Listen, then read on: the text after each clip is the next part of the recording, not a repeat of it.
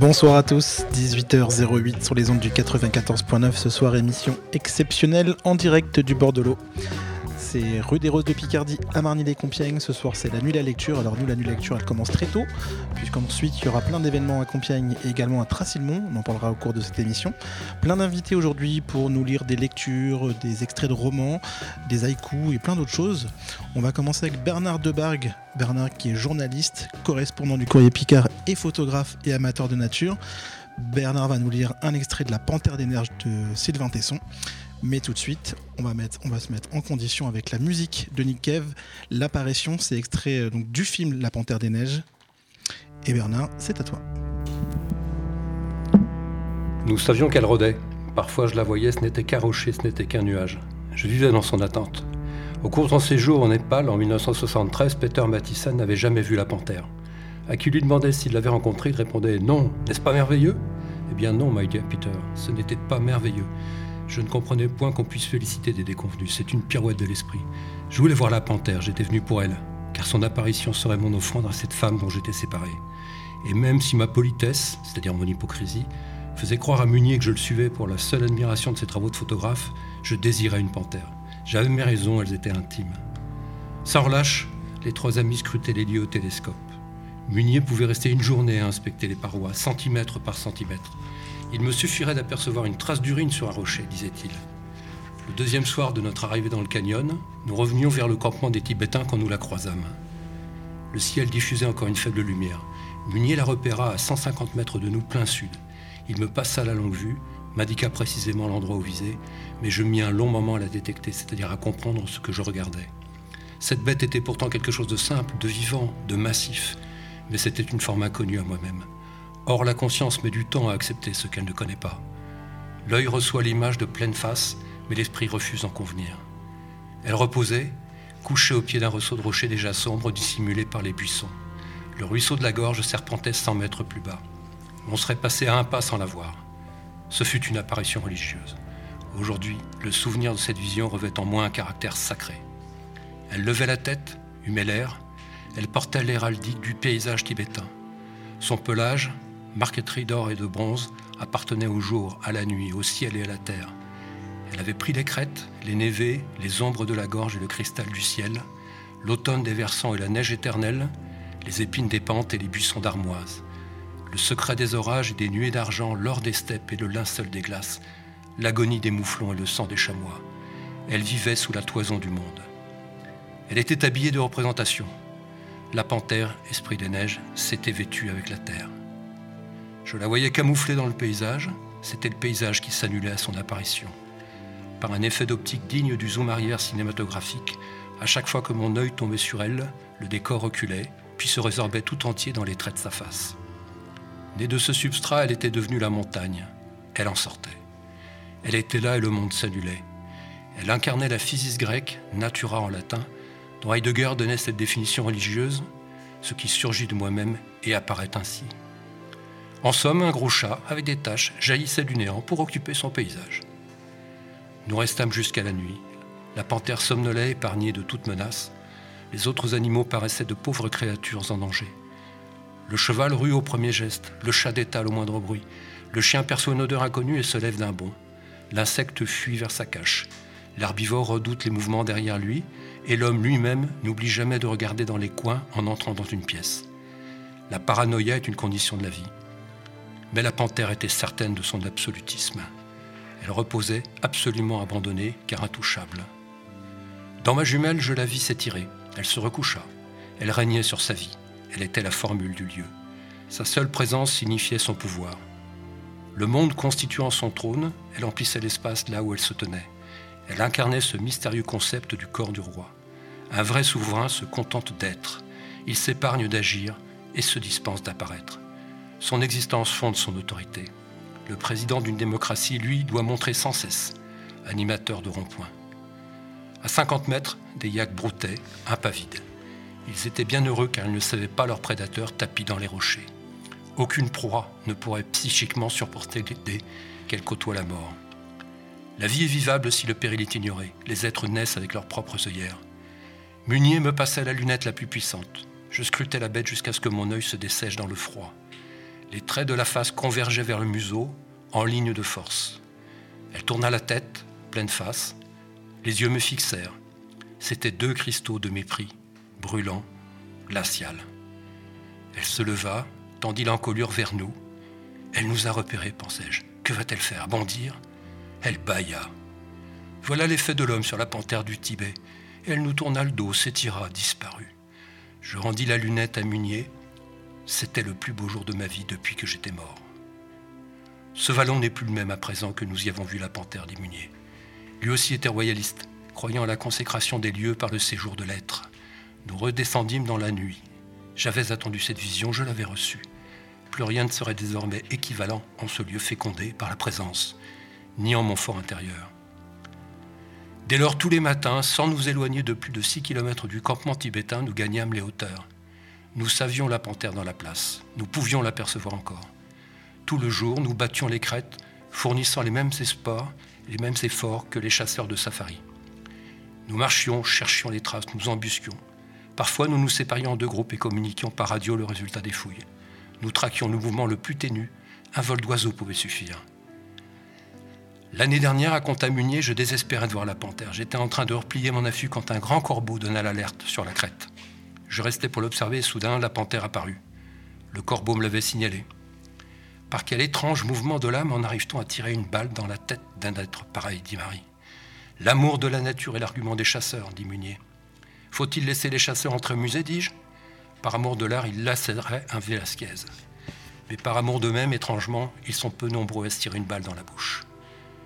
En une seule de ces journées, nous avions amassé des centaines de visions pour les objectifs de Marie. Les plaques de Munier, notre propre regard, nos seuls souvenirs, notre édification. Pour notre salut peut-être. Le premier qui la voyait signalait la bête aux autres. Aussitôt que nous l'apercevions, une paix montait en nous. Un saisissement nous électrisait. L'excitation et la plénitude, sentiments contradictoires. Rencontrer un animal est une jouvence. L'œil capte un scintillement. La bête est une clé, elle ouvre une porte. Derrière, l'incommunicable. Ces heures de vie se situent aux antipodes de mon rythme de voyageur. À Paris, je butinais des passions désordonnées. Nos vies hâtives, avait dit un poète. Ici, dans le canyon, nous scrutions les paysages sans garantie de moisson. On attendait une ombre en silence face au vide. C'est le contraire d'une promesse publicitaire. Nous endurions le froid sans certitude d'un résultat. Au tout tout de suite de l'épilepsie moderne s'opposait le « sans doute rien, jamais » de l'affût. Ce luxe de passer une journée entière à attendre l'improbable. Je me jurais une fois rentré en France de continuer à pratiquer l'affût. Nul besoin de se trouver à cinq mille mètres dans l'Himalaya. La grandeur de cet exercice partout praticable était de toujours procurer ce qu'on exigeait de lui. À la fenêtre de sa chambre, sur la terrasse d'un restaurant, dans une forêt ou sur le bord de l'eau, en société ou seul sur un banc, il suffisait d'écarquiller les yeux et d'attendre que quelque chose surgisse. On ne l'aurait jamais noté si on ne s'était pas maintenu aux aguets.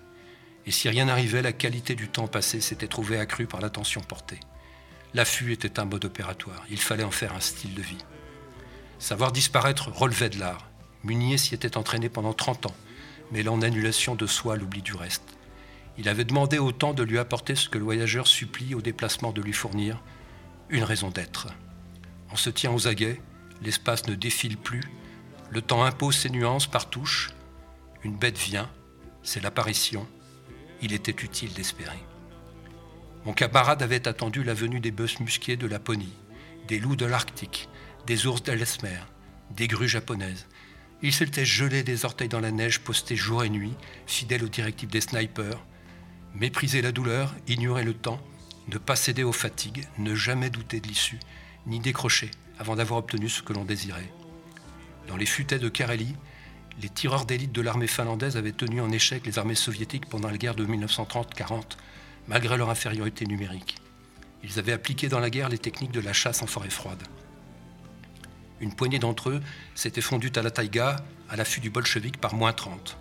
L'index sur la détente d'un fusil de précision, le magistral M vingt-huit. Ils mâchaient de la neige pour ne pas exhaler de vapeur. Ils se déplaçaient, s'embusquaient, logeaient une balle dans la tête d'un tankiste russe, disparaissaient, faisaient feu à nouveau, mobiles, indétectables, furtifs, donc vraiment dangereux. Ils avaient fait de la forêt un enfer. Le plus célèbre d'entre eux, Simon Aya, petit soldat d'un mètre cinquante, avait tué plus de cinq cents rouges dans les forêts gelées. On l'avait surnommé la mort blanche. Un jour, il s'était fait repérer par un sniper soviétique. La balle du Mosin Nagant M quatre-vingt-onze trente russe lui avait emporté la mâchoire, mais il avait survécu à la blessure défigurée. Les snipers finlandais se prétendaient désinvoltes, opiniâtres, équanimes, vertu de monstre froid. En finlandais, le mot sisu désigne l'association des qualités de constance et de résistance. Comment traduire le terme ? Abnégation spirituelle ? Oubli de soi ? Résistance mentale ? Dans le catalogue de l'héroïsme humain, depuis le capitaine Ahab traquant sa baleine blanche, nul autre que le sniper finlandais n'incarnait aussi bien la figure de l'homme aimanté par un unique objet. Munier était invisible et patient comme un sniper finlandais. Il vivait dans le sisu, mais il ne tuait pas, n'en voulait à personne, et aucun socialiste ne lui avait encore tiré dessus. Dans l'armée française, le treizième régiment de dragons parachutistes maîtrisait l'art du camouflage. Les dragons s'infiltraient en territoire ennemi pour espionner les mouvements. Ils s'incorporaient au décor, ne produisant aucun déchet, n'exhalant aucune odeur, restant des jours entiers en poste. Recouverts de ces treillis, les objectifs enturbanés de haillons kaki, Munier ressemblait à un de ces hommes sapins, hommes rochers, hommes murets. Une différence notable, Panthère du Tibet et loup arctique possédaient des équipements sensoriels mieux affûtés que les, les mahométans belliqueux. Parfois, en plein exercice de sisu, allongé aux côtés de Munier, je rêvassais idiotement. J'imaginais un dragon parachutiste embusqué dans une clairière. Un couple d'amants débouchait, excités, enfin d'avoir déniché un endroit solitaire. Le monsieur renversait la dame sur un dragon camouflé en rocher. Quel destin pour un agent du renseignement. S'enfouir dans les talus pour percer les secrets d'État et surprendre Maurice plotant Marceline. Munier ne me racontait rien. Je le soupçonnais d'avoir été témoin de ces tripotages. Pour l'instant, le temps passait et lui seul. Il arriva qu'un gypaète tourna, dans l'espoir que nous fussions morts. Un loup trottait, ombre sans honte. Une fois passa un corbeau, tourment dans les mémoires du ciel. Une autre fois, un chat de palace sortit la tête de sa cachette, offusqué et charmant. Notre envie de le caresser semblait le mettre en colère. Nous fouillâmes les vallons pendant trois jours entiers, la panthère pouvant être un rocher et chaque rocher une panthère. Il suffisait d'être minutieux. Je croyais la voir partout, sur une tache d'herbe, derrière un bloc, dans l'ombre. L'idée de la panthère m'avait envahi. C'était un phénomène psychologique ordinaire. Un être vous obsède, il apparaît partout. C'est pourquoi les hommes très épris d'une seule femme aimeront tous les autres, cherchant à vénérer la même essence dans la diversité des manifestations. Allez expliquer à l'épouse qui vous pince, série, c'est toi que j'ai, mais dans chacune. Munier souffrait du syndrome de Moby Dick. Dans sa forme pacifique et continentale, il cherchait une panthère en place de la baleine et voulait la photographier au lieu de la harponner. Mais il brûlait du même feu que le héros d'Herman Melville. Pendant que mes amis détaillaient le monde à la lunette, j'étais à l'affût d'une pensée, pire, d'un bon mot. J'écrivais des aphorismes dès que je pouvais. L'occasion était difficile car les gerçures faisaient saigner les doigts. Je tenais les histoires naturelles de Jules Renard pour le plus bel hommage qu'un homme muni d'un calepin puisse rendre à la nature. Jules Renard bénissait la joliesse du monde avec la seule chose dont il disposait, les mots. Cette sonde chose redessinait la vie, recréait le peuple de l'herbe, du ciel et des étangs. Il voyait une araignée, toute la nuit, au fond de la lune, elle la pose les scellés.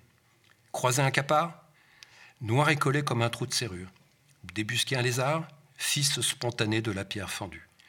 Je me forçais à croire que ces pensées surgissaient à la conscience de leur auteur déjà formulée, comme si un appareil photographique avait été capable de déclencher seul son obturateur. Jules Renard avait écrit les campagnes de Bocage et les bêtes d'Épinal. Que lui aurait inspiré le monde de Munier, de glace et de loup. Je m'essayais aux histoires naturelles, je lisais mes aphorismes avec mes compagnons et récoltais un sourire gêné ou une approbation polie. Gazelle, la femme pressée fuse, pensée dans l'esprit du lieu. Anne sauvage, chez lui, la dignité des incompris. Méandre, à force de regarder les rivières du Tibet, les Chinois inventèrent les nouilles. Dieu s'est servi de la panthère comme buvard pour essuyer l'encre de sa plume. Grand-duc, le soleil finit par se lever pour voir qui a chanté toute la nuit.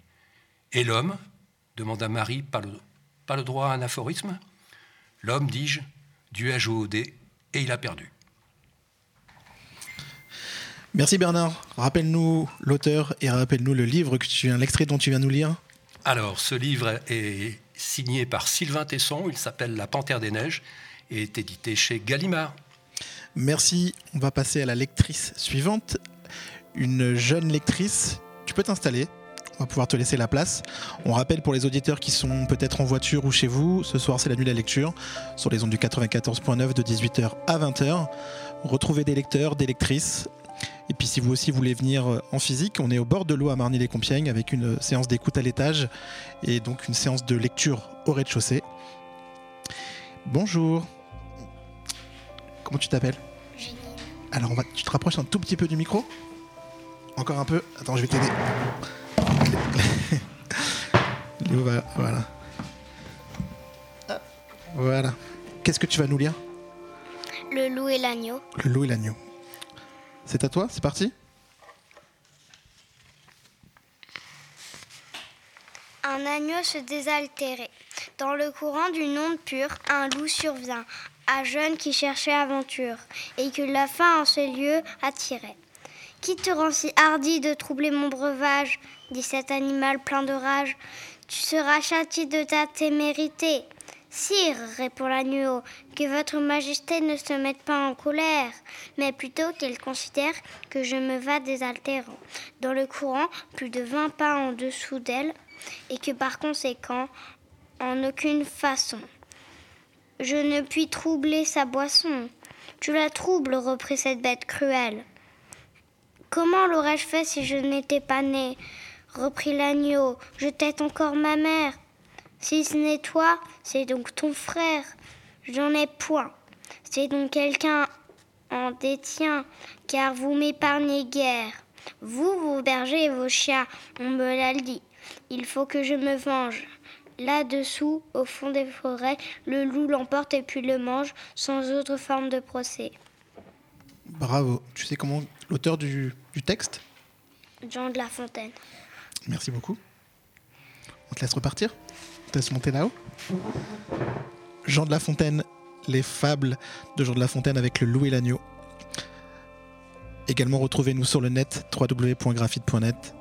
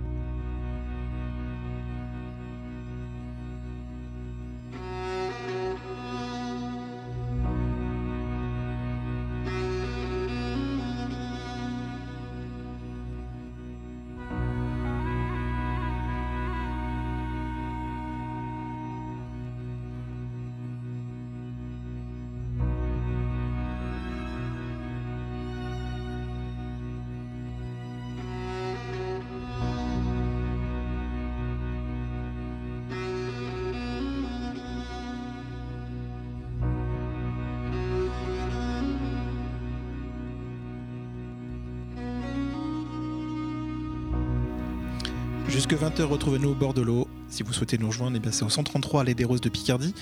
Tout au bout de la, de la rue des, de, des Roses de Picardie, vous retrouvez le chemin de halage.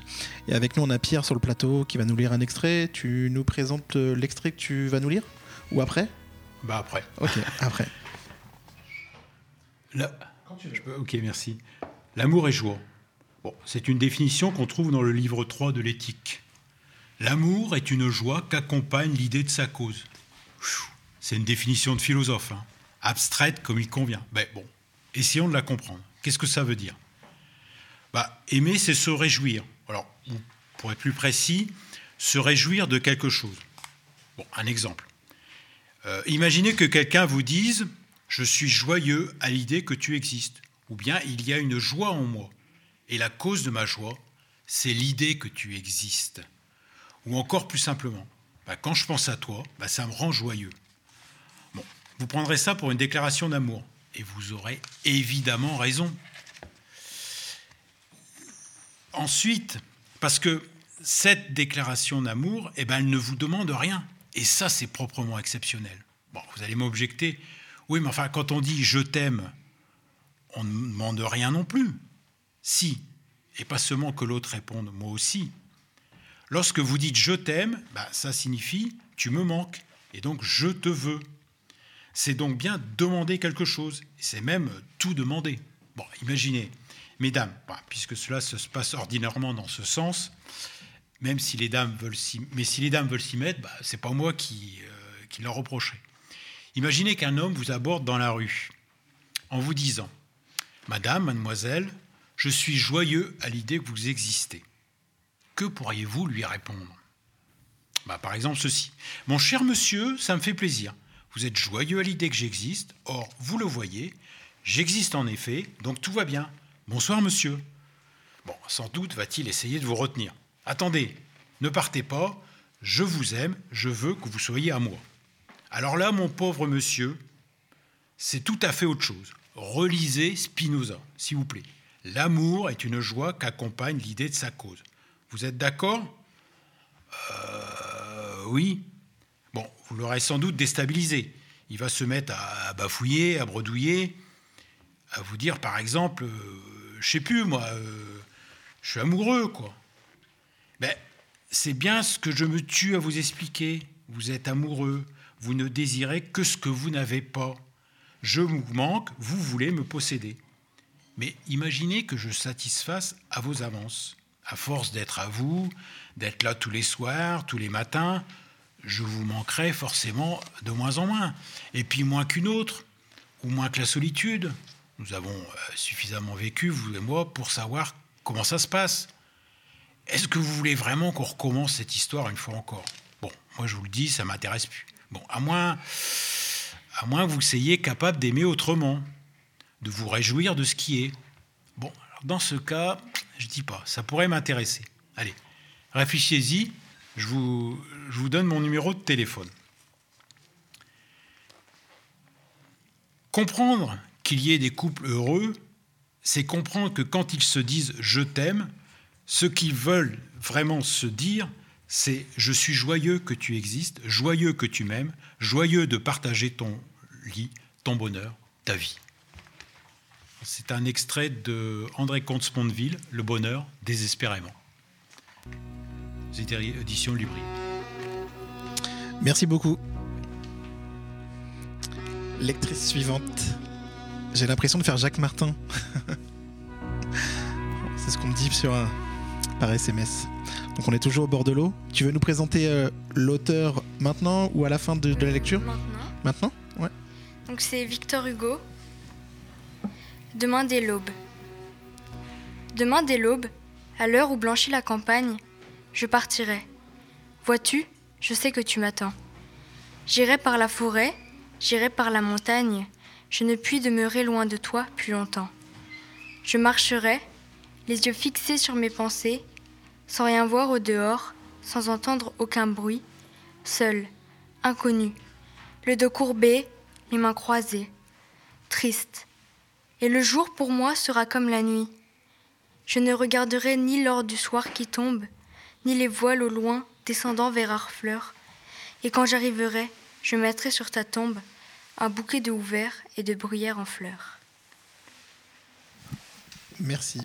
Et tu, tu te présentes avant de partir ? Tu fais partie euh, du Bord de l'eau également ? euh, Oui, et je m'appelle Marie. Tu es actrice du Bord de l'eau ? Oui. Merci beaucoup.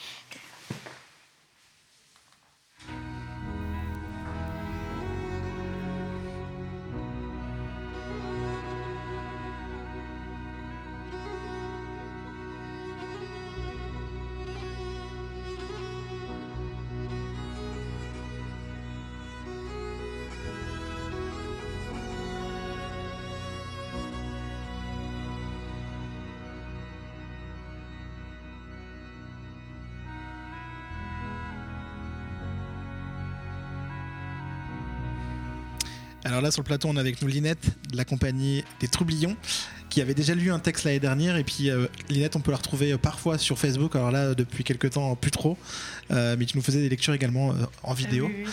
Donc, on va te laisser lire. Est-ce que tu veux présenter à la fin le, l'auteur ou tu veux ouais, présenter... Je peux la présenter avant. Ouais. Donc, c'est Christiane Rochefort, c'est Les petits enfants du siècle. Donc, euh, bah, c'était une contemporaine de Françoise Sagan. Euh, c'était une grande féministe. Elle a bien emmerdé tous les paternalistes et tout. Elle a défendu plein de combats et ben, elle a eu moins de... On la connaît moins que Françoise Sagan, tout ça, mais elle a, elle a eu beaucoup de succès euh, à son époque. Donc euh, là, c'est une petite... Elle, elle est, la, la, celle qui parle, c'est une petite fille d'une famille nombreuse dans une banlieue euh, ou euh, dans des, des bars de H L M qu'ils faisaient à l'époque. Et donc, elle est euh, l'aînée d'une famille nombreuse et elle doit s'occuper de tous ses petits frères et sœurs. Nicolas partit au Prévent. Sa cutie était positive. Pourquoi lui, pourquoi pas Chantal, puisque c'était elle qui toussait? Ce n'était pas juste. D'un côté, commenta la mère, ça ferait une place pour le bébé. Je me demandais bien comment on s'arrangerait pour les lits. Elle arrivait dans son huitième mois, on n'avait pas de quoi acheter un nouveau lit. Et les hamacs, c'est dangereux. On avait lu dans le journal cette petite fille qui était tombée de son hamac parce que ses parents n'avaient pas de quoi lui acheter un lit. Elle était tombée pendant que son père regardait par la fenêtre, dans le parking, sa bagnole dans laquelle il n'avait pas de quoi mettre de l'essence. Et si des fois, Nicolas ne mourait pas par hasard, on ne sait jamais, comment tu feras quand il reviendra ? Criai-je furieuse. À ce moment-là, on verra, on a le temps d'y penser. T'as raison, peut-être qu'après tout, le bébé sera mort-né comme l'autre d'avant, dis-je d'une voix douce, en finissant d'essuyer l'assiette. Faut jamais se biler d'avance. La mère, ne sachant pas si c'était du lard ou du cochon, me regarda en coin pour se faire une opinion.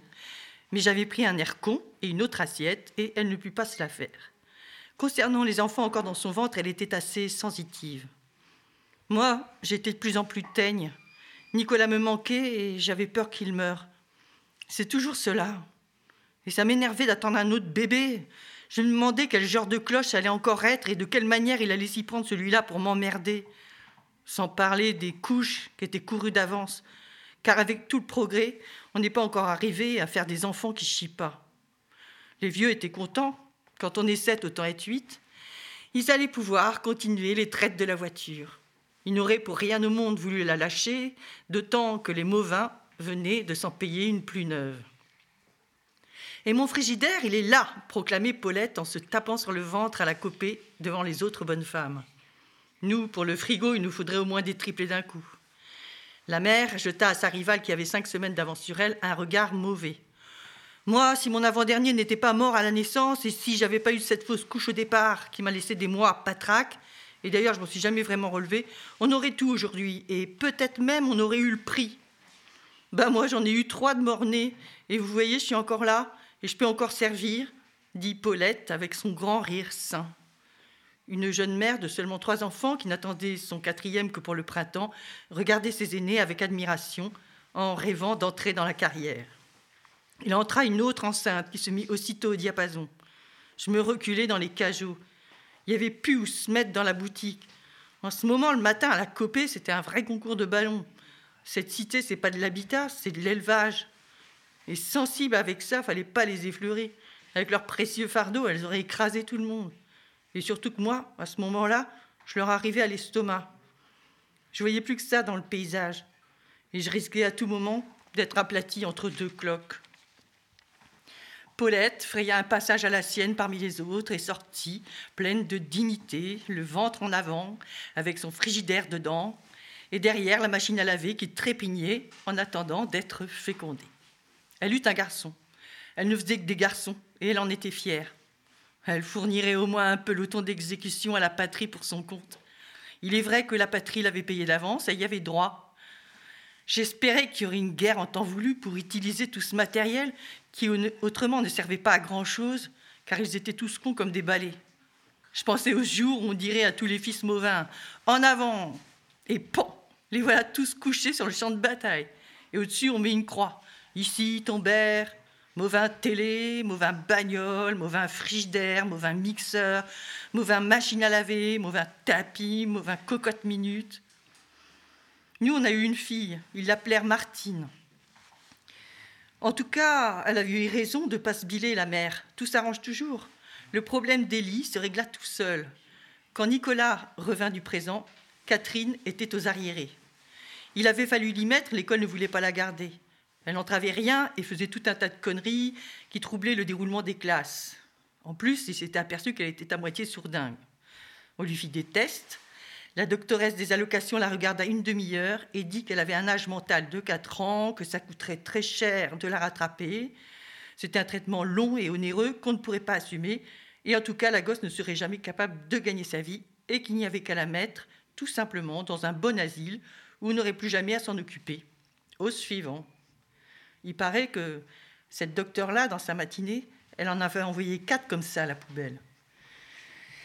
Ils l'emmenèrent tous les deux, les parents, là-bas. Ils lui avaient caché où elle allait. Pour un coup, le mot « arriéré » n'avait pas été prononcé et le voyage était présenté comme une partie de plaisir. Mais Patrick se fit une joie de vendre la mèche au moment du départ. Ça le transforma en un bel enfer. Arraché aux meubles, un par un, Catherine, hurlante, fut traînée à peu près sur le ventre jusqu'à la voiture, ameutant les deux rangées de blocs. Catherine hurlait qu'elle ne voulait pas aller aux arriérés. Elle avait tant crié qu'elle n'avait presque plus de voix. Elle était tant agrippée qu'elle n'avait presque plus de force. Si elle était dingue, elle savait au moins où était son intérêt. Elle se tenait encore au pare-choc, mais maintenant ils étaient trois contre. On l'enfourna. Je vis une dernière fois sa vilaine figure. C'est vrai qu'elle n'était pas belle, la pauvre môme, toute bouffie et marbrée de cambouis et de larmes. Elle essayait de sortir par la fenêtre. On remonta la vitre. Elle trouva la force de pousser un cri avant que ce soit fermé. L'innocente appelait son frère. La voiture démarra, partit, disparut. Je me mis à pleurer. À un mètre de moi, je vis Patrick, la tête haute. Il se détourna de la grille et les mains dans les poches, partit en sifflotant. Je me retournai sur lui si sec qu'il ne vit rien venir et d'un seul mouvement, je lui enfilai un grand coup dans la gueule. Merci Linette. On rappelle l'autrice et puis... Euh, euh, Christiane Rochefort. Et l'extrait Et l'extrait d'un de, de, de, passage des petits enfants du siècle. Merci beaucoup. Et puis bah, bonne écoute si tu remontes là-haut. Ouais.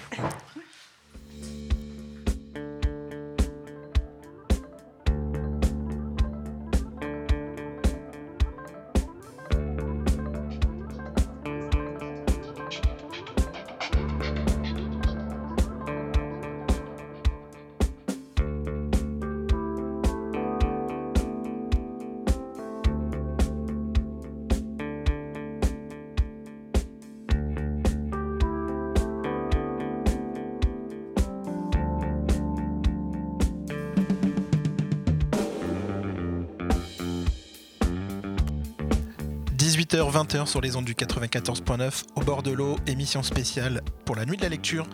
Ensuite, on ira se balader peut-être aux bibliothèques de Compiègne pour également continuer la nuit de la lecture ou peut-être à Tracy, à Tracécy, à l'horloge pour un concert, on en parlera tout à l'heure. Mais tout de suite, c'est Elliot qui va nous lire la biographie de Louis de Funès. À toi Elliot. Louis de Funès, de son nom complet Louis de Funès de Galarza, est un acteur français né le trente et un juillet mille neuf cent quatorze. À Courbevoie, est mort le vingt-sept janvier mille neuf cent quatre-vingt-trois à Nantes. Ayant joué dans près de cent cinquante films, il est l'un des acteurs comiques les plus célèbres du cinéma français de la seconde moitié du vingtième siècle et réalisé les meilleurs résultats du cinéma français des années mille neuf cent soixante au début des années mille neuf cent quatre-vingt. Il réalise également les meilleures audiences télévisées, très peu récompensées, il reçoit toutefois un César d'honneur pour l'ensemble de sa carrière en mille neuf cent quatre-vingt. Quel est ton film préféré de Louis de Funès ? T'as dû voir des films de Louis de Funès, euh, j'imagine ? Oui. C'est lequel ton préféré ? euh, Mon préféré, j'en ai pas vraiment, mais je trouve le meilleur, c'est... Euh... Euh... Mince. C'est quoi l'histoire ? La folie des grandeurs, voilà. La folie des grandeurs. Merci beaucoup de ta lecture.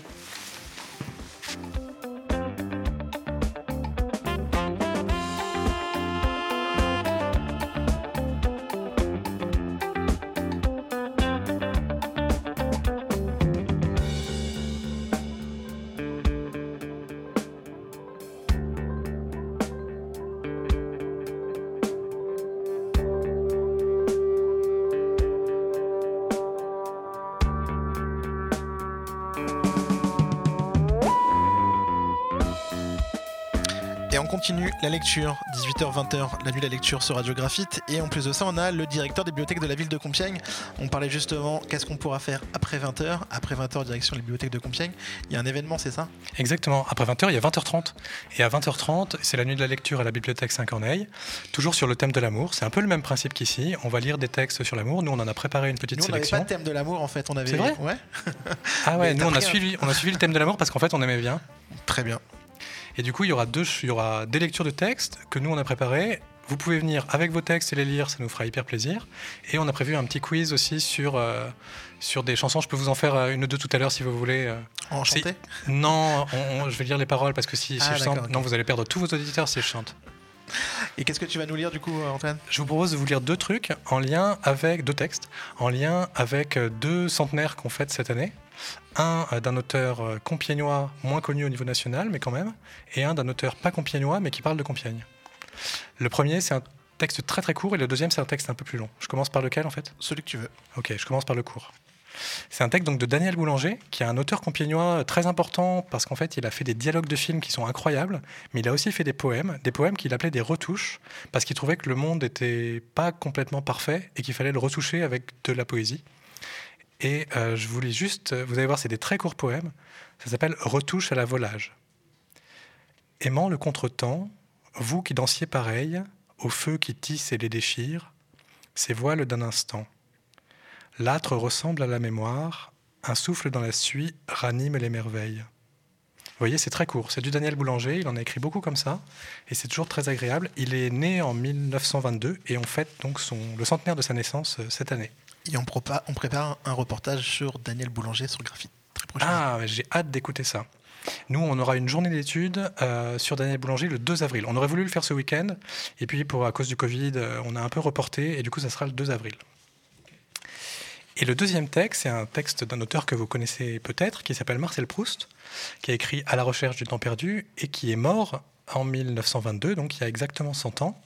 Et il a écrit quelques textes qui se passent à Compiègne, notamment un hein, qui parle d'amour.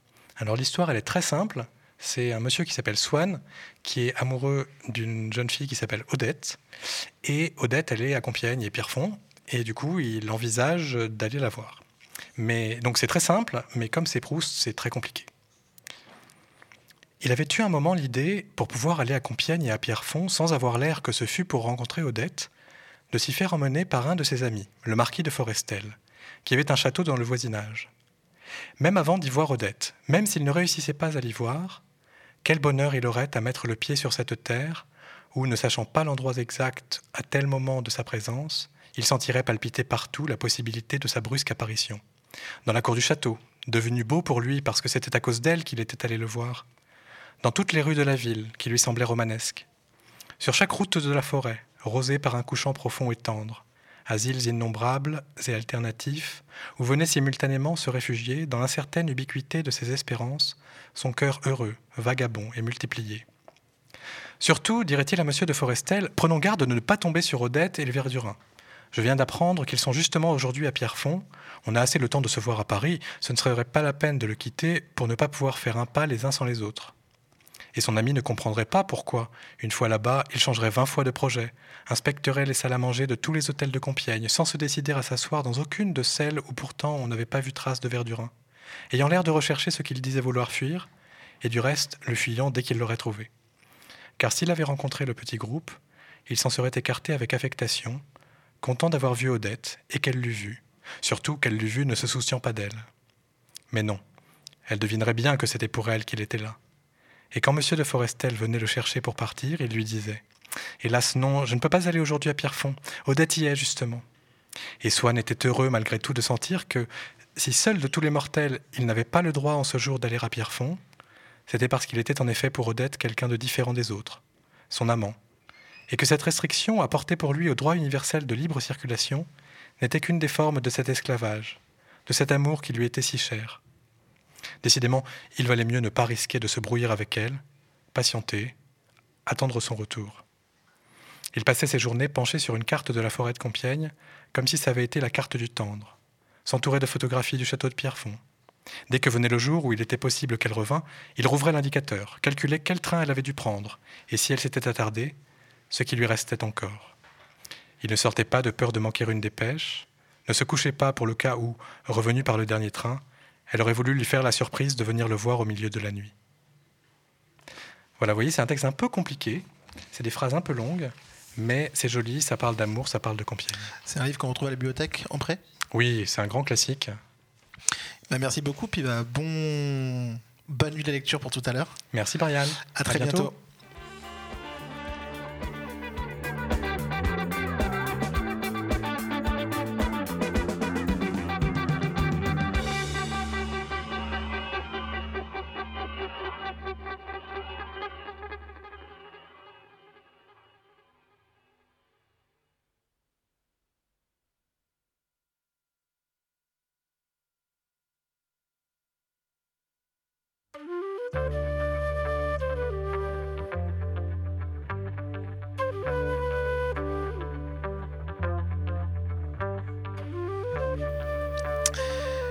Et juste avant, je vous parlais également de ce que vous pourrez faire après cette nuit de lecture sur Graf'hit au bord de l'eau. Il y a évidemment le concert qui s'appelle Gélian Fortet.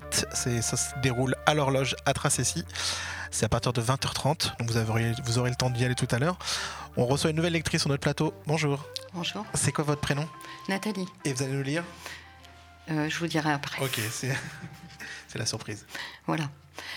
Où vont les mots quand ils tournent au bourg du pot, quand ils cherchent le bon endroit ? Pour arriver jusqu'à toi, quand ils se perdent et reviennent, quand ils sont là éternels. Où vont les mots du toboggan vu d'en haut, ceux qui glissent sur ta peau, qui ne font plus écho, ceux qui se jettent contre un mur que tu prends dans la figure. Où vont les mots, ceux qui s'imposent, dont on dispose, ceux qui nous soignent, ceux qui témoignent. Où vont les mots quand ils nous touchent en plein cœur, quand ils s'en donnent à cœur joie, j'en vois de toutes les couleurs. Et quand ils restent murmures, qu'ils ont la peau dure, où vont les mots ? Où vont les mots quand ils nous déshabillent, quand ils se mettent à courir au bout du stylo-bille, quand ils savent qu'on les espère, quand ils nous jettent la pierre ? Où vont les mots, ceux qui résistent, qui se désistent, ceux qui résonnent et empoisonnent ?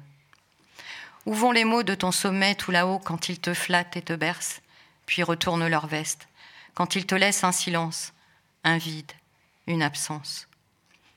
Où vont les mots quand ils sont sur le même thème, quand ils se poussent et se gênent, qu'ils ont besoin d'oxygène, quand ils sont bleus sonnent faux, quand ils se chantent tout haut ?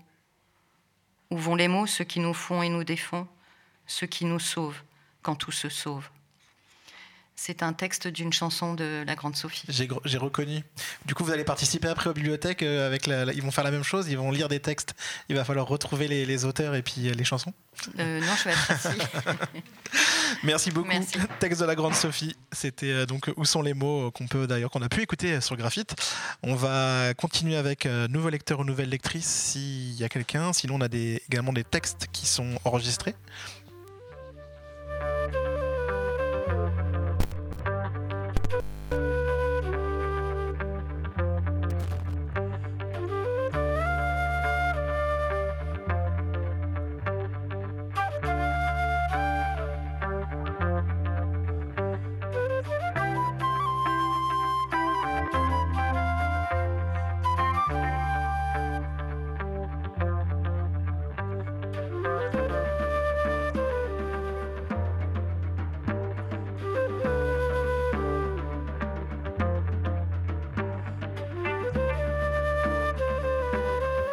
Et là, le morceau qu'on entend en fait derrière nous, c'est une, une bande originale d'un, d'un, d'un ciné-concert qu'on a pu voir à Tourate.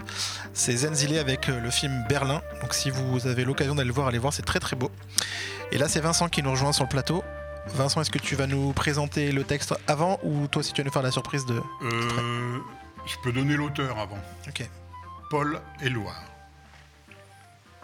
Quand tu veux. Sur mes cahiers d'écolier, sur mon pupitre et les arbres, sur le sable, sur la neige, j'écris ton nom. Sur toutes les pages lues, sur toutes les pages blanches, pierre, sang, papier ou cendre, j'écris ton nom. Sur les images dorées, sur les armes des guerriers, sur la couronne des rois, j'écris ton nom. Sur la jungle et le désert, sur les nids, sur les genêts, sur l'écho de mon enfance, j'écris ton nom. Sur les merveilles des nuits, sur le pain blanc des journées, sur les saisons fiancées, j'écris ton nom. Sur tous mes chiffons d'azur, sur l'étang, soleil moisi, sur le lac, lune vivante, j'écris ton nom. Sur les champs, sur l'horizon, sur les ailes des oiseaux et sur le moulin des ombres, j'écris ton nom. Sur chaque bouffée d'aurore, sur la mer, sur les bateaux, sur la montagne démente, j'écris ton nom. Sur la mousse des nuages, sur la sueur de l'orage, sur la pluie épaisse et fade, j'écris ton nom. Sur les formes scintillantes, sur les cloches des couleurs, sur la vérité physique, j'écris ton nom. Sur les sentiers éveillés, sur la route déployée, sur les places qui débordent, j'écris ton nom. Sur la lampe qui s'allume, sur la lampe qui s'éteint, sur mes maisons réunies, j'écris ton nom. Sur le fruit coupé en deux du miroir et de ma chambre, sur mon lit, coquille vide, j'écris ton nom. Sur mon chien, gourmand et tendre, sur ses oreilles dressées, sur sa patte maladroite, j'écris ton nom. Sur le tremplin de ma porte, sur les objets familiers, sur le flot du feu béni, j'écris ton nom. Sur toute chair accordée, sur le front de mes amis, sur chaque main qui se tend, j'écris ton nom. Sur la vitre des surprises, sur les lèvres attentives, bien au-dessus du silence, j'écris ton nom. Sur mes refuges détruits, sur mes phares écroulés, sur les murs de mon ennui, j'écris ton nom. Sur l'absence sans désir, sur la solitude nue, sur les marches de la mort, j'écris ton nom. Sur la santé revenue, sur le risque disparu, sur l'espoir sans souvenir, j'écris ton nom.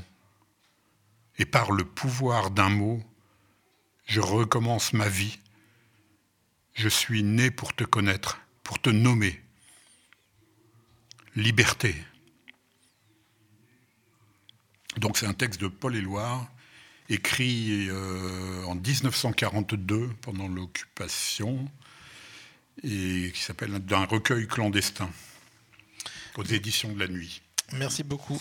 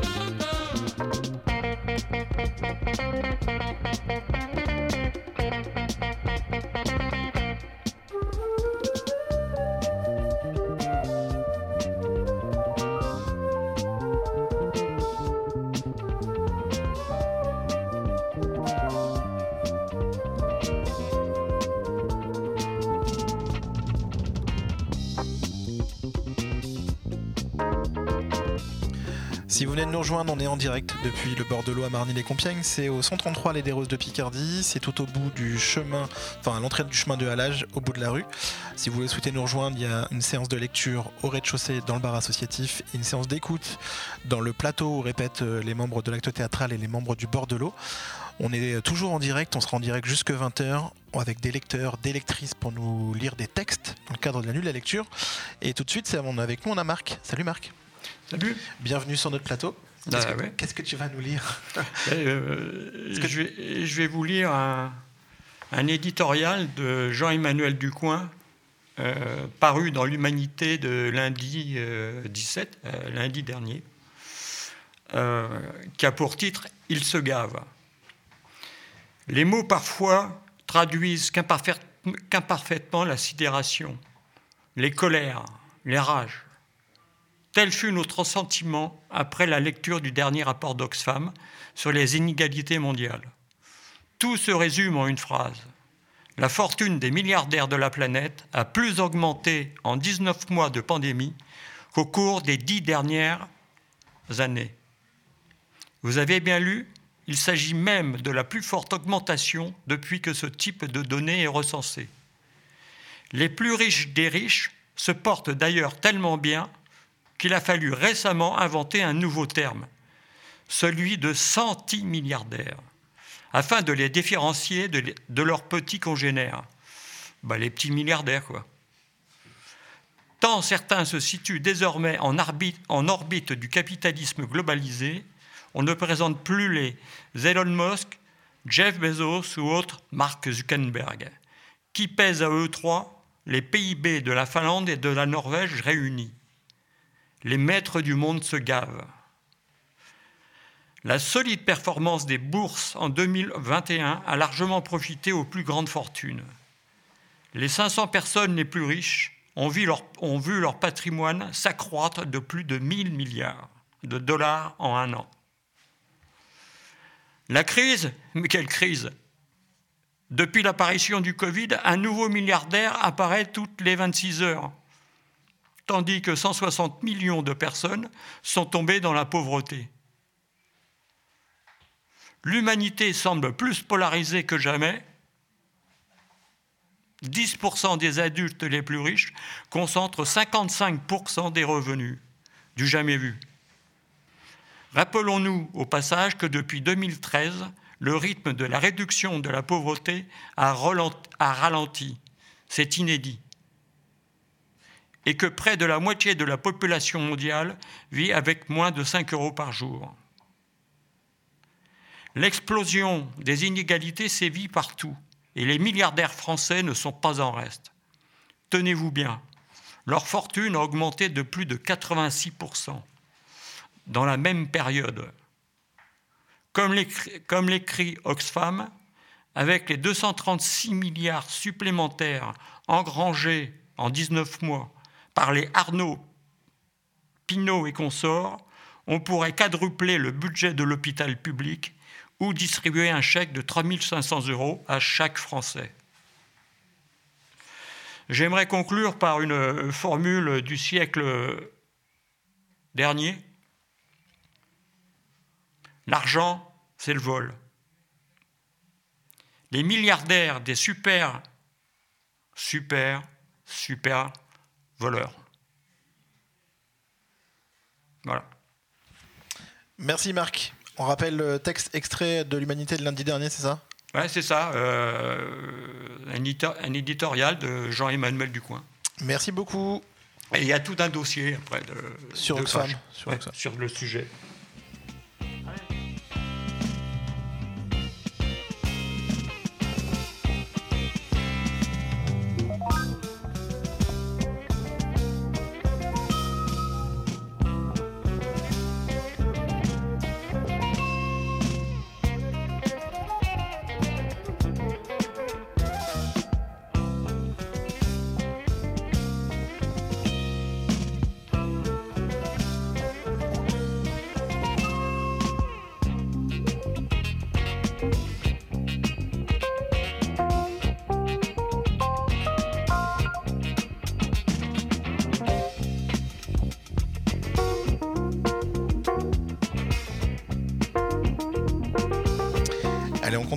Cette nuit de la lecture au bord de l'eau à Marny-les-Compiègne. Qu'est-ce que tu vas nous lire ? Donc euh, je vais vous lire euh, Le renard et le bouc de Jean de La Fontaine. Ok, c'est extrait d'un, d'une, euh, d'un livre qui a été illustré, c'est ça ? Il y a des b- Ah oui, ouais. Oui, il y a des petites euh, illustrations. C'est parti. Le renard et le bouc. Capitaine Renard allait de compagnie, avec son ami Bouc, des plus hauts encore nés. Celui-ci ne voyait pas plus loin que son nez. L'autre était passé maître en fait de tromperie. La soif les obligea de descendre en un puits. Là, chacun d'eux se désaltère. Après qu'abondamment tous deux en eurent pris, le renard dit au bouc : « Que ferons-nous, compère ? Ce n'est pas tout de boire, il faut sortir d'ici. Lève tes pieds en haut, et tes cornes aussi. Mets-les contre le mur. Le long de ton échine, je grimperai premièrement. Puis sur tes cornes mets le vent. À l'aide de cette machine, de celui-ci, je sortirai. Après quoi, je t'en tirerai. Par ma barbe, dit l'autre, il est bon. Et je loue les gens bien sensés comme toi. Je n'aurai jamais, quant à moi, trouvé ce secret, je l'avoue. » Le renard sort du puits, laisse son compagnon, et vous lui faites un bon sermon pour l'exhorter à patience. « Si le ciel tue, dit-il, donné par excellence autant de jugement que de barbe au menton, tu n'aurais pas, à la légère, descendu de, dans ce puits. Or à Dieu, j'en suis hors. Tâche de t'en tirer et fais tous tes efforts, car pour moi, j'ai certaine affaire qui ne me permet pas d'arrêter en chemin. En toute chose, il faut considérer la fin. Merci. On rappelle l'auteur, on rappelle l'ouvrage. Donc euh, c'est Le renard et le bouc de Jean de La Fontaine. Et on peut regarder du coup, euh, c'est qui le, le livre, les éditions ? C'est une très belle édition, c'est les éditions Un livre pour les vacances, illustré par Emmanuel Guibert. On continue avec un titre qui a été un texte qui a été enregistré.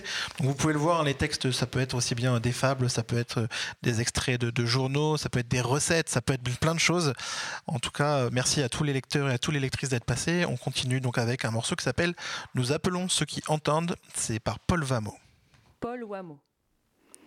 Vous qui entendez nos appels, vous qui riez de nos espoirs, vous qui complotez notre fin, sachez ceci, ce qui nous anime est bien plus grand que l'infini. Nous appelons ceux qui ont des oreilles et qui entendent.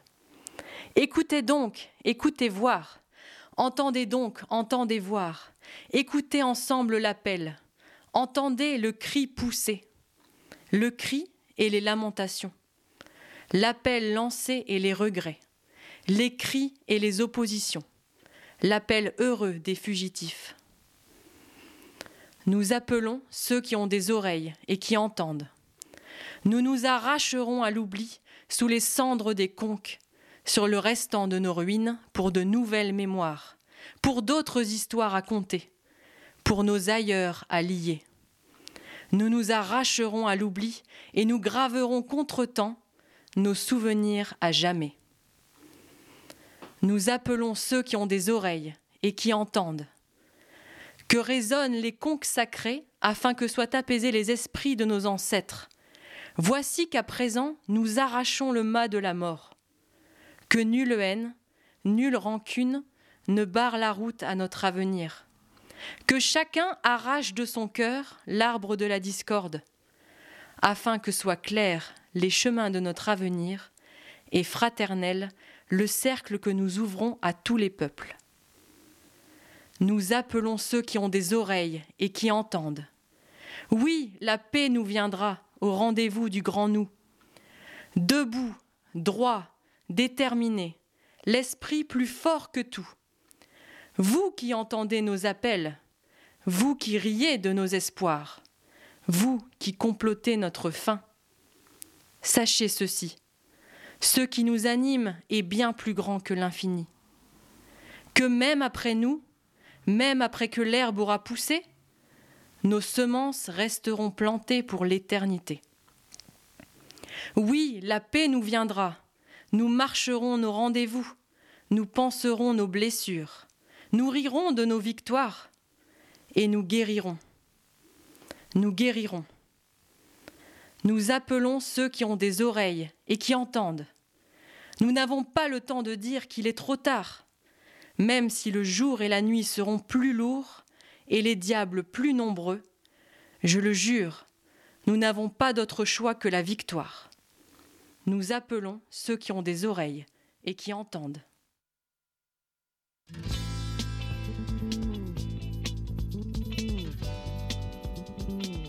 C'est un texte qui a été enregistré par Sophie et c'est un texte donc de Paul Wamo ou de Paul Wamo, ça dépend comment on prononce le W.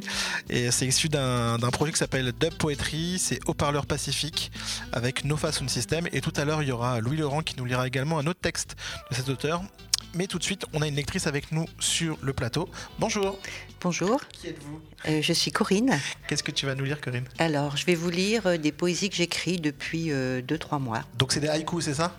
Bon, pas vraiment, pas c'est plutôt de la poésie libre, hein, poésie parce qu'il n'y a pas de forme vraiment. Eh bien, quand tu veux. Merci. Journal de bord, poésie d'abord. Passager de la vie, pose tes traces ici, au cœur de l'insomnie. Griffonne l'infini. Lune presque pleine, nuit presque blanche. Instant si présent. Mots qui s'étouffent, se bousculent et capitulent. Trop d'intensité, de fébrilité, de félicité. Amour, joie, gratitude, en tressage doré. Envahissent cellules et particules, inhibant la pensée. vivre comme la mouette plane, dans la confiance de l'invisible, dans l'ampleur déployée, la puissante légèreté.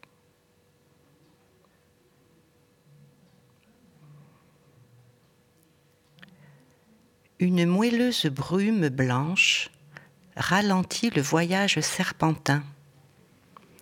Entre collines et mamelons boisés, le voile enfin déchiré, regard stupéfait de tant de pureté dénudée, choc lumineux de vérité divulguée.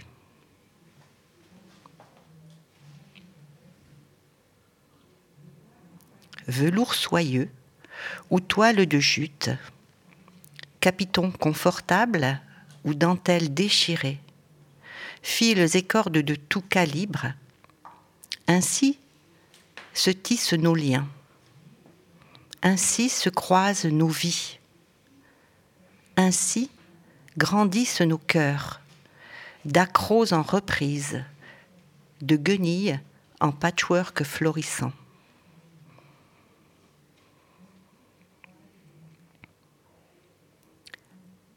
Enfant chéri, souvent meurtri, bouffi de peur, pétri de rage, rancœur, d'oubli. Enfant chéri, vas-y, déploie tes voiles, ose, explose, explore, exprime, éternité sublime.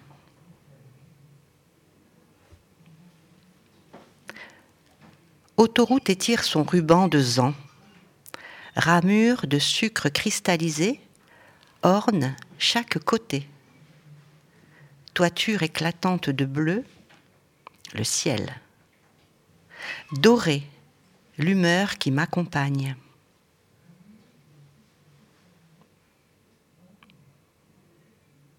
Quand la beauté du monde déborde, quand l'amour d'être là carillonne, quand l'ampleur du merveilleux surgit, dévale une larme.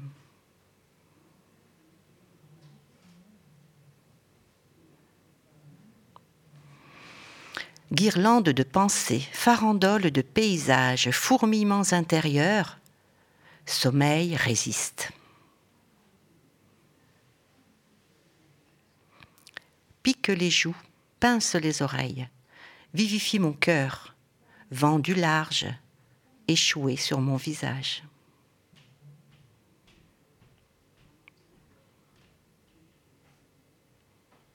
Balèze falaise, blafard rempart, s'expose. Fragile calcaire, frémissant, s'effrite, s'effrange et retourne au vent.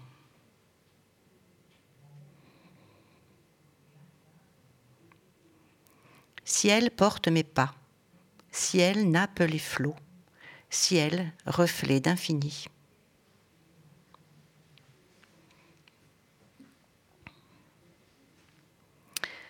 Vibre, virevolte, s'envole, glisse, plisse, délice, palpite, crépite, pépite, plonge, planche, à des branches, avalanche, scintille en pleine obscurité, la vie.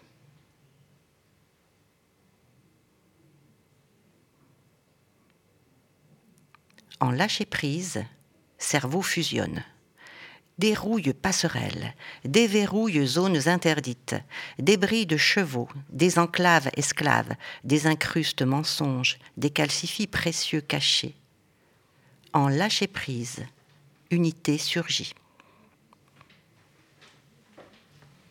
Merci beaucoup pour ces lectures. Création personnelle ? Tout à fait.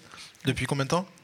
De, depuis novembre. Là, c'est la première fois qu'elles sont lues euh, ah oui, à un public. Ah oui, tout à fait, c'est une grande première. Oui. Merci beaucoup de nous avoir, de nous avoir lues, et puis à l'année prochaine pour la deuxième nuit de lecture, la troisième nuit de lecture. Eh bien, pourquoi pas. Merci avec plaisir. Beaucoup.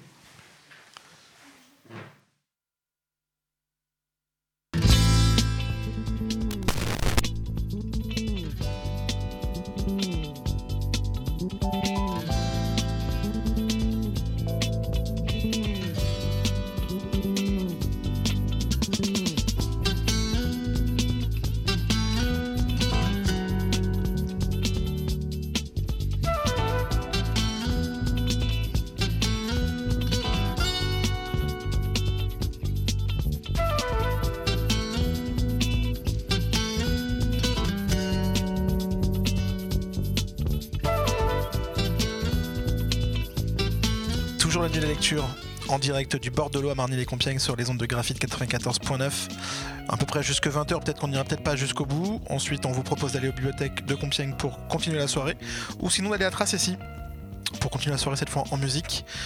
Une nouvelle lectrice autour de ce micro, qui es-tu? Que vas-tu nous lire?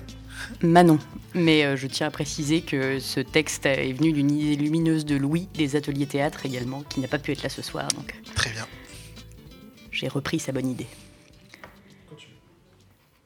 Je suis désolée, mais je ne veux pas être empereur. Ce n'est pas mon affaire. Je ne veux ni conquérir, ni diriger personne. Je voudrais aider tout le monde, dans la mesure du possible. Juifs, chrétiens, païens, blancs et noirs. Nous voudrions tous nous aider si nous le pouvions. Les êtres humains sont ainsi faits. Nous voulons donner le bonheur à notre prochain, pas le malheur. Nous ne voulons pas haïr, ni humilier personne. Chacun de nous à sa place, et notre terre est bien assez riche, elle peut nourrir tous les êtres humains. Nous pouvons tous avoir une vie belle et libre, mais nous l'avons oubliée. L'envie a empoisonné l'esprit des hommes, a barricadé le monde avec la haine, nous a fait sombrer dans la misère et les effusions de sang. Nous avons développé la vitesse pour nous enfermer en nous-mêmes. Les machines qui nous apportent l'abondance nous laissent dans l'insatisfaction. Notre savoir nous a fait devenir cyniques. Nous sommes inhumains à force d'intelligence. Nous pensons beaucoup trop et nous ne ressentons pas assez. Nous sommes trop mécanisés et nous manquons d'humanité. Nous sommes trop cultivés et nous manquons de tendresse et de gentillesse. Sans ces qualités humaines, la vie n'est plus que violence et tout est perdu. Les avions, la radio nous ont rapprochés les uns des autres. Ces inventions ne trouveront leur vrai sens que dans la bonté de l'être humain, que dans la fraternité, l'amitié et l'unité de tous les hommes. Je dis à tous ceux qui m'entendent, ne désespérez pas. Le malheur qui est sur nous n'est que le produit éphémère de l'avidité, de l'amertume de ceux qui ont peur des progrès qu'accomplit l'humanité. Vous, le peuple, vous avez le pouvoir, le pouvoir de rendre la vie belle et libre, le pouvoir de faire de cette vie une merveilleuse aventure. Alors, au nom même de la démocratie, utilisons ce pouvoir. Il faut tous nous unir, il faut tous nous battre pour un monde nouveau, un monde humain qui donnera à chacun l'occasion de travailler, qui apportera un avenir à la jeunesse et à la vieillesse, la sécurité. Il faut nous battre pour libérer le monde, pour renverser les frontières et les barrières raciales, pour en finir avec l'avidité, avec la haine et l'intolérance.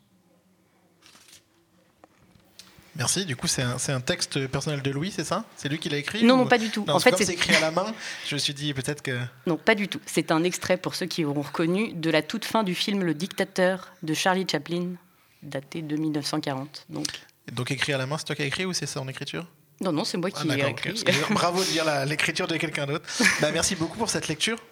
Et on va continuer avec une lecture enregistrée euh, donc par Oran qui a enregistré euh, donc, euh, Louis Laurent qui va nous lire du Paul Wamo avec le morceau, avec le titre, le texte De plus en plus.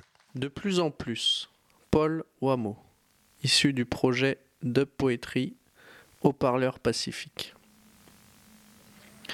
De plus en plus, de plus en plus, de plus en plus fort. Les bruits dehors deviennent de plus en plus forts. La jeunesse devient de plus en plus folle. Et les inégalités sont de plus en plus grandes. Entre l'extrême riche et le tout petit SMIC. Entre le grand sud, le nord et les îles. Entre la ville qui se gonfle et nos tribus qui se vident. De plus en plus, de plus en plus, de plus en plus fort. L'alcool dehors devient de plus en plus fort et nous rend de plus en plus moches. L'alcool hier avait piégé mon peuple et le colonise encore aujourd'hui dans la tête. De plus en plus, de plus en plus, de plus en plus fort. Les bruits dehors deviennent de plus en plus forts. La, reine, la haine des races devient de plus en plus folle. Les dragueurs de pouvoir cultivent cette haine pour que les votes soient dans leurs poches. Une couleur de peau ne tactique pas les problèmes. C'est tout un shitstem à qui revient la faute. de plus en plus, de plus en plus, de plus en plus fort. Les bruits dehors deviennent de plus en plus forts. La jeunesse devient de plus en plus folle. Victime number one de ce shitstem mangeur d'hommes. Les mêmes qui zonent, les mêmes qui squattent en tôle, les mêmes qui s'enflamment contre Babylone, les mêmes qui ne font plus l'école. De plus en plus, de plus en plus, de plus en plus fort, les bruits dehors deviennent de plus en plus forts. Le malaise devient de plus en plus grave et nous rend de plus en plus flous, de plus en plus mal. Bien normal que dehors, très facilement, les pneus crament. Alors, organise ta résistance, organise ton nom, organise ta foi, commence par toi-même, organise ton combat, organise tes mots. Car ceux qui profitent de nous, ceux qui veulent transformer nos cœurs en piles, eux ne se reposent pas. vingt-quatre heures sur vingt-quatre, sept jours sur sept. Alors, organise ta résistance, organise ton nom, organise ta foi, commence par toi-même, organise ton combat, organise ta lutte, organise tes mots. Et vas-y, bats-toi comme tu peux. Pour faire le portrait d'un oiseau de Jacques Prévert. Peindre d'abord une cage, avec une porte ouverte. Peindre ensuite quelque chose de joli, quelque chose de simple, quelque chose de beau, quelque chose d'utile pour l'oiseau. Placer ensuite la toile contre un arbre, dans un jardin, dans un bois ou dans une forêt. Se cacher derrière l'arbre, sans rien dire, sans bouger. Parfois, l'oiseau arrive vite, mais il peut aussi bien mettre de longues années avant de se décider. Ne pas se décourager. Attendre. Attendre s'il le faut pendant des années. La vitesse ou la lenteur de l'arrivée de l'oiseau n'ayant aucun rapport avec la réussite du tableau. Quand l'oiseau arrive, s'il arrive, observez le plus profond silence. Attendre que l'oiseau entre dans la cage. Et quand il est entré, fermez doucement la porte avec le pinceau. Puis, effacez un à un tous les barreaux, en ayant soin de ne toucher aucune des plumes de l'oiseau. Faire ensuite le portrait de l'arbre, en choisissant la plus belle de ses branches, pour l'oiseau. Peindre aussi le vert feuillage et la fraîcheur du vent, la poussière du soleil et le bruit des bêtes de l'herbe dans la chaleur de l'été. Et puis, attendre que l'oiseau se décide à chanter. Si l'oiseau ne chante pas, c'est mauvais signe, signe que le tableau est mauvais. Mais s'il chante, c'est bon signe, signe que vous pouvez signer, alors vous arrachez tout doucement une des plumes de l'oiseau et vous écrivez votre nom dans un coin du tableau.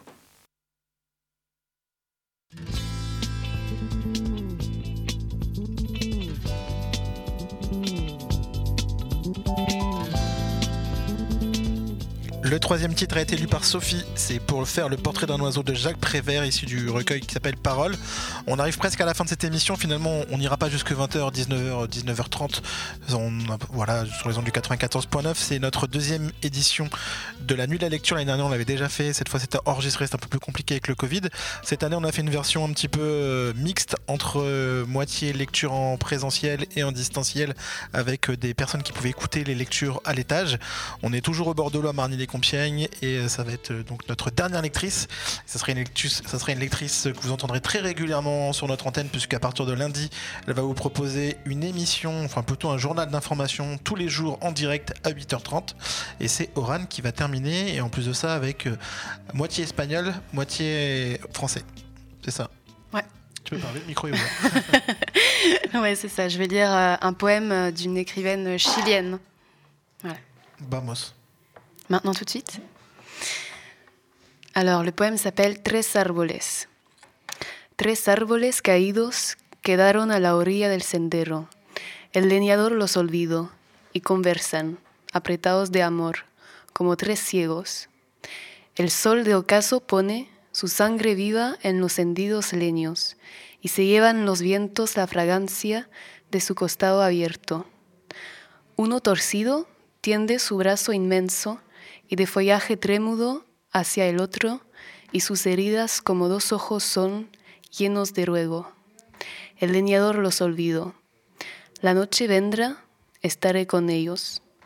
Recibiré en mi corazón sus mansas resinas, me serán como de fuego. Y mudos y ceñidos nos halle el día en un montón de duelo. Ça, c'était la version espagnole. Et maintenant, je vais vous la lire en version française. Trois arbres tombés sont restés au bord du sentier. Oubliés du bûcheron, ils s'entretiennent, fraternellement serrés comme trois aveugles. Le soleil couchant verse son sang vif dans les troncs éclatés. Les vents emportent le parfum de leurs flancs ouverts. L'un, tout tordu, tend un bras immense, frissonnant de feuillage, vers l'autre, et ses blessures sont pareilles à des yeux immenses, pleins de prières. Le bûcheron les a oubliés. La nuit viendra, je resterai avec eux. Je recueillerai dans mon cœur leur douce résine, elles me tiendront lieu de feu. Muets, pressés les uns contre les autres, que le jour nous trouve monceau de deuil. Gabriela Mistral. Merci beaucoup pour ce texte de fin d'émission. Hum, qu'est-ce qu'il y a, Léo? Tu, tu y souris. Merci à tous les, toutes les lectrices et tous les lecteurs d'être passés devant ce micro. Merci à vous, les auditeurs, d'avoir écouté euh, donc ce deuxième nuit de la lecture, deuxième nuit de la lecture. Et puis, euh, on vous le rappelle, si vous souhaitez continuer la soirée de la lecture, il y a un événement aux bibliothèques de Compiègne. Vous pouvez lire, lire vos textes et euh, il y aura un quiz à la fin où ils vont lire des textes de chansons et vous pourrez euh, lire des textes euh, pour répondre. Euh, il y a Vincent, Vincent, tu voulais. Il y a encore un lecteur? Tu veux lire un autre texte? Ouais. Pas de problème. Du coup, on a un, un, un lecteur. En plus, il, il est avec son téléphone portable. T'arrives à voir sur ton téléphone portable? Alors, tout le monde a une technique différente. Il y en a qui sont venus avec, des, il y en a qui sont venus avec des, des papiers. Certains sont venus avec euh, leur téléphone portable. Et bien, quand tu veux, c'est, c'est à toi. On te laisse, on te laisse l'antenne. Les enfants qui s'aiment s'embrassent debout contre les portes de la nuit. Et les passants qui passent les désignent du doigt. Mais les enfants qui s'aiment ne sont là pour personne. Et c'est seulement leur ombre qui tremble dans la nuit, excitant la rage des passants. Leur rage, leur mépris, leur rire et leur envie. Les enfants qui s'aiment ne sont là pour personne. Ils sont ailleurs, bien plus haut, bien plus loin dans la nuit, bien plus haut que le jour, dans l'éblouissante clarté de leur premier amour. Jacques Prévert, spectacle dix-neuf cent cinquante et un. Je n'étais même pas né, dis donc. Merci Vincent. Est-ce qu'on peut faire venir Alice peut-être pour nous parler ouais. un petit peu des activités du Bord de l'Eau, parce qu'on en profite. On vous laisse un petit peu en musique et puis on retrouve Alice d'ici quelques instants.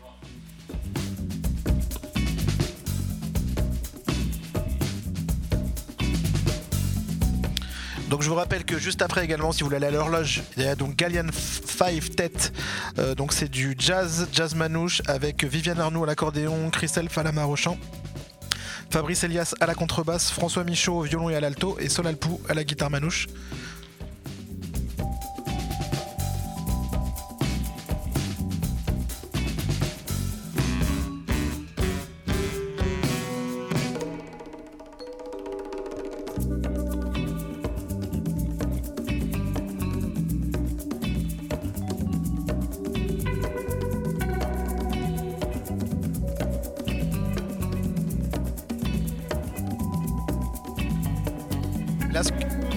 Entendre sur nos ondes, c'est le nouvel album de Selenite Band qui s'appelle Being the Mask. Et d'ailleurs, Selenite Band jouera à la Manufacture, ça sera lundi vingt-quatre janvier à vingt et une heures.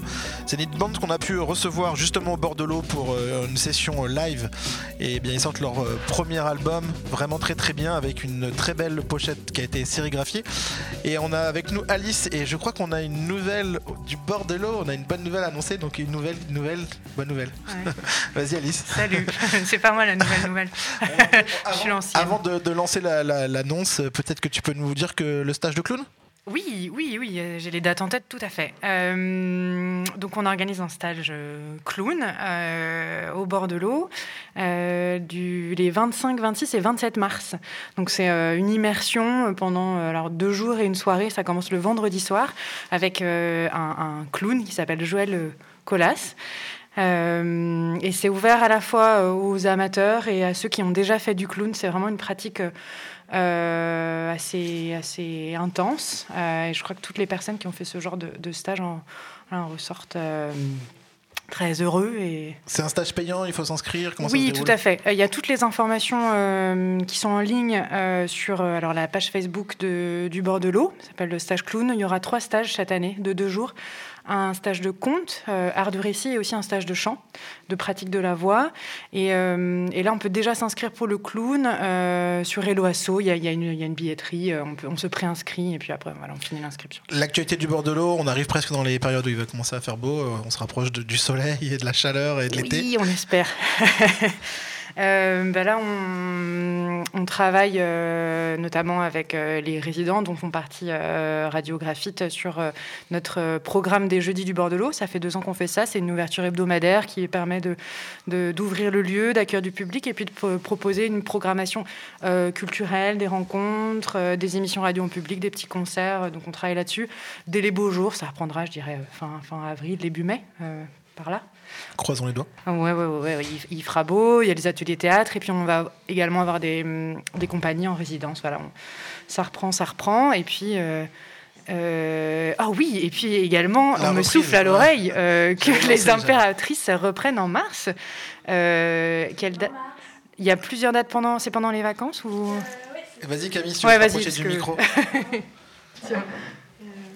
Oui, pour la reprise de l'Impériale Visite Guindée, il y a les trois premières dates qui sont annoncées et qui doivent être réservables à, la, à l'Office de tourisme de Compiègne, qui sont le vingt mars, le dix avril et le quelque chose comme le vingt-quatre avril. C'est tous des dimanches, les deux dimanches d'avril de vacances scolaires, et il me semble que le vingt mars, c'est juste le week-end avant les vacances. Alors même, même si c'est en extérieur, il faut le pass sanitaire. J'ai vu sur l'affiche, même si c'est une soirée en forêt. Tout on... à fait, oui.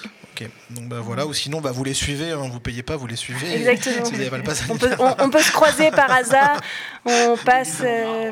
Voilà, vous déguisez en arbre si vous voulez. Il y a deux départs à onze heures et à quatorze heures. En tout cas, réservez rapidement, parce que c'était, c'était complet, les dernières représentations, oui, c'était complet. ça complet. part très vite. Gros succès. Gros succès, euh, voilà. On continue avec les, les, les, les nouveautés du, du Bord de l'Eau. Oui, alors, et donc, dans les bonnes, bonnes nouvelles, il y a l'arrivée euh, d'Amandine, euh, qui arrive officiellement lundi à, à nos côtés, euh, qui est qui avec nouvelle nous. recrue. Voilà, qui Bonjour est juste Amandine, là. Salut. Bonjour. Bienvenue, euh, du coup, bienvenue à Compiègne, bienvenue au Bord de l'Eau. Merci. Bon courage, je crois que tu viens de l'Est de, de... Où est l'Est de l'Est de la France, c'est ouais, ça ? Ouais, de l'Est, euh, mais j'arrive du, du Nord aussi. Euh, j'ai fait mon stage euh, dans le Nord. Ok, bon ça va, t'es acclimaté au climat alors. Oui, oui. Enfin, remarque c'est froid dans l'Est. Ça va. Bon, en tout cas, merci beaucoup d'avoir suivi cette émission ce soir. On va se mettre en pause musicale un petit peu et puis on va voir si, euh, si Pascal arrive, euh, c'est ça ? Oui, c'est, c'est Philippe, ah, c'est Philippe, Philippe Cuvette qui doit, qui doit venir lire. Et puis je crois qu'il y avait aussi euh, Xavier et... Xavier, euh, on n'a pas une nouvelle. Et Chelsea, donc, euh, donc il y a peut-être d'autres lectures. Euh, on on vous laisse ouais. un petit peu de morceaux et puis on voit s'ils arrivent. S'ils n'arrivent pas, bah, on vous laissera avec la programmation habituelle de, de, de Graf'hit. Et n'oubliez pas, bah, du coup, dimanche les émissions et surtout lundi, Oran avec avec son nouveau programme qui va arriver avec le journal local. Donc ça sera son premier journal local lundi à huit heures trente. Donc bah, soyez là pour l'écouter. Et ben bah, merci beaucoup et on écoute du coup un extrait toujours de, de Sélénite Band.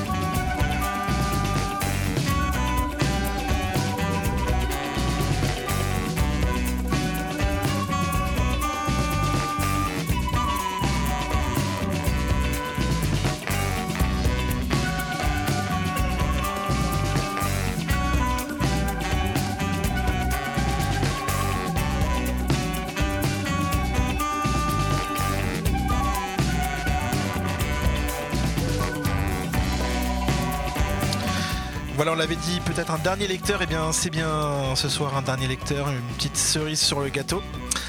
On est avec nous Philippe Cuvelette. Bonjour Philippe. Salut Graphite. Qu'est-ce que, qu'est-ce que tu vas nous lire du coup euh, ce soir?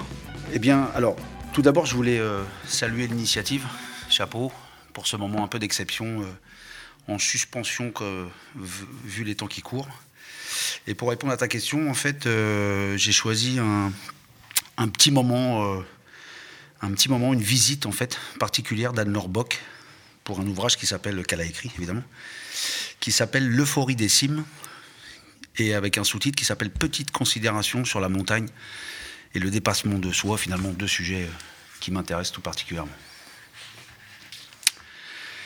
Alors, deux mots sur euh, sur Anne Norbock, qui est donc née en dix-neuf cent soixante-six, elle est médecin aux hôpitaux de, de Paris, docteur en philosophie.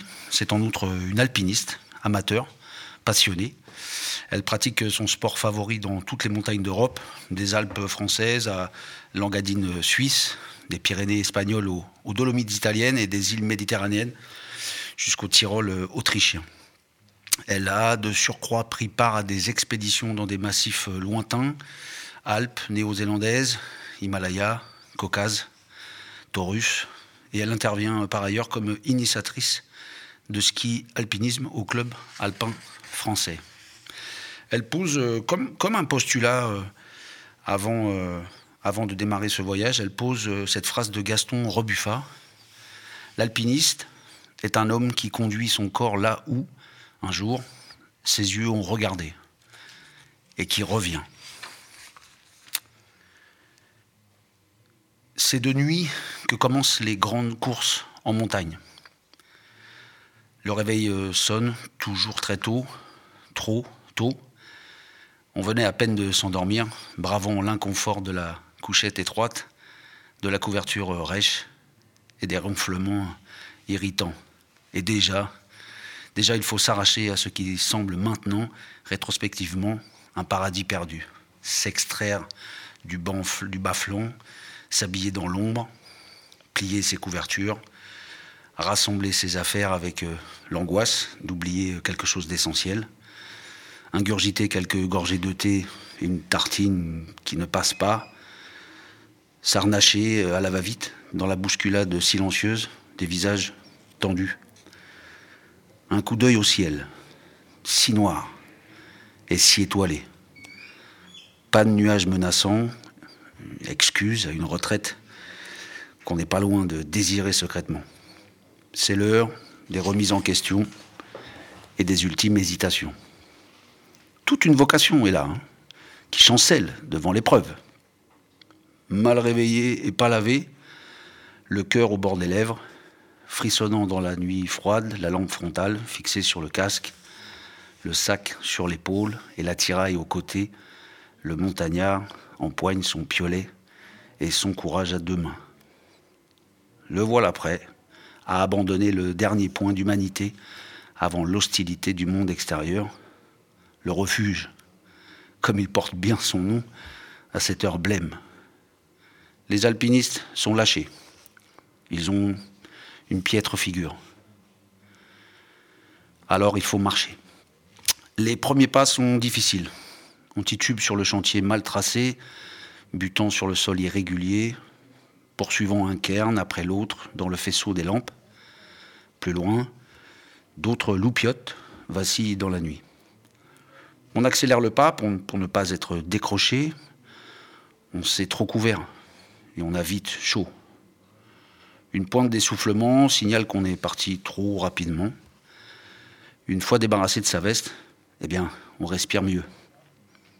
Les automatismes reviennent. Le corps reprend vie. Les jambes enfin font leur travail. Maintenant qu'on est lancé, on remarque combien la nuit est belle, immense et calme. Pas un bruit, pas un souffle. Rien qui accroche l'œil dans ce paysage aux lignes épurées, réduit au minimum d'un sombre nuancier. Parfois, des oiseaux invisibles qui, dérangés dans leur sommeil, s'envolent dans un frottement de plumes. Ou le fracas d'une chute de sérac, éboulement reculé, irréel. Devant les marcheurs, les silhouettes des montagnes grandissent peu à peu. Pas même une ombre chinoise, seulement un trou plus noir, plus noir encore que le ciel percé d'une myriade d'étoiles. La marche d'approche est, est avalée plus vite qu'on ne l'imaginait. Tout à coup, on est sur le glacier qui brille sous la lune. Changement d'équipement, crampons, cordes, piolets à la main. La marche peut reprendre, dans le crissement des pointes sur la neige. On est maintenant tout à fait réveillé et plein de hardiesse. Le sang bat à grands coups dans les tempes. La vivacité de l'air apaise le feu des joues. On monte, et l'exaltation de la course en même temps. Les premières crevasses, les premiers séracs. Si la trace est faite, ben on s'en remet à ses prédécesseurs, sinon il faut passer au jugé, quitte à se retrouver dans un dédale inextricable et à faire demi-tour. Les gouffres béants sont enjambés d'un pas alerte, les séracs dangereux évités par des détours plus ou moins judicieux. Alors qu'on est occupé à mettre un pied devant l'autre, avec toute l'attention que requiert cet exercice quand il se fait sur douze pointes d'acier, une faible lueur commence à nimber les contours de l'horizon bosselé. La température baisse. Phénomène connu de tous, bon, expliqué par personne, et qui signale que le jour n'est pas loin. De noir, le ciel se mue en un gris de plus en plus clair, dégradé qui va des roses fragiles au bleu puissant. Bientôt, on éteint les lampes. Vibrant dans le petit jour glacial, tout un monde improbable se révèle à l'alpiniste ébloui. L'immensité de, de l'espace, ciel et terre opposés et confondus, comble le regard sans se laisser embrasser.